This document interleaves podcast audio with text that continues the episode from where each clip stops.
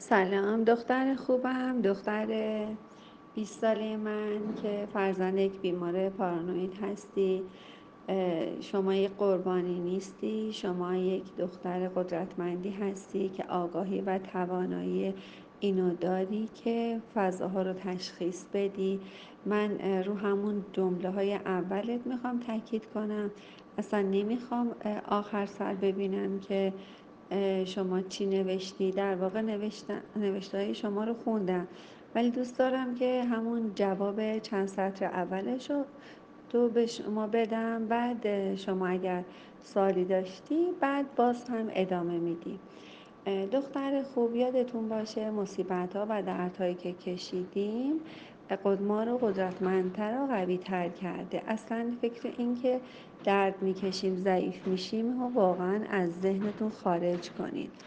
همیشه آدمایی که دردهای بیشتری تو زندگیشون داشتن قویتر تواناتر قدرتمندتر ظاهر میشن. اگر اگر آگاهی از این برنامه داشته باشند من ازت خواهش می‌کنم که یک بار دیگه زندگی تو مرور کنی و ببینی که خیلی چیزهای بهتر از افرادی که هیچ مشکلی تو زندگیشون نداشتن داری. و اینکه الان یک دختر توانا هستی به هر بادی نمی لرزی با هر سیل و طوفانی از بین نمیری. ببین چه تاثیرهای خوبی تو زندگیت گذاشته.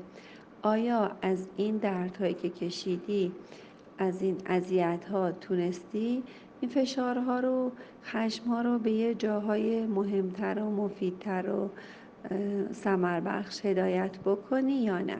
برای من این مهمه که آیا از این اذیت هایی که شدید آیا رشد کردید یا شکستید؟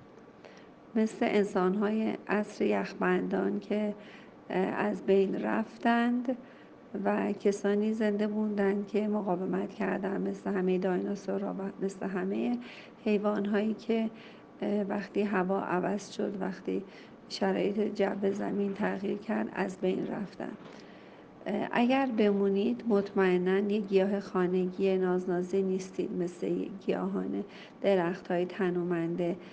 لای کوه هستید که سیل و زلزله و بیابی و خشکسالی هیچ جوری نمی‌تونه اینو از پا در بیاره. من می‌خوام کلا بافت ذهنیتون رو در این مورد تغییر بده که چقدر توانا هستی و چه نعمت هایی داری و همیشه یادتون باشه عدالت وجود داره. حتما یه چیزهایی رو داری که افراد عادی ندارن. با سپاسگزاری و قدرشناسی از اطرافیانت از بزرگترها و همینطور مقصر نکردن پدرت و بخشیدن و پذیرش پدرت من موردهای بعدی تو جواب میدم. مراقب خودتون باشین بهت تبریک میگم. اینکه در این سن واقعا به فکر رشد معنویات و وجودی خودت هستی. خدا نگهدار.